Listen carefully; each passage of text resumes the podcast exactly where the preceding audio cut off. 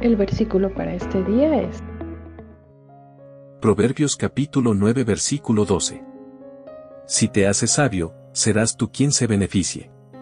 Si desprecias la sabiduría, serás tú quien sufra. Proverbios capítulo 9 versículo 12.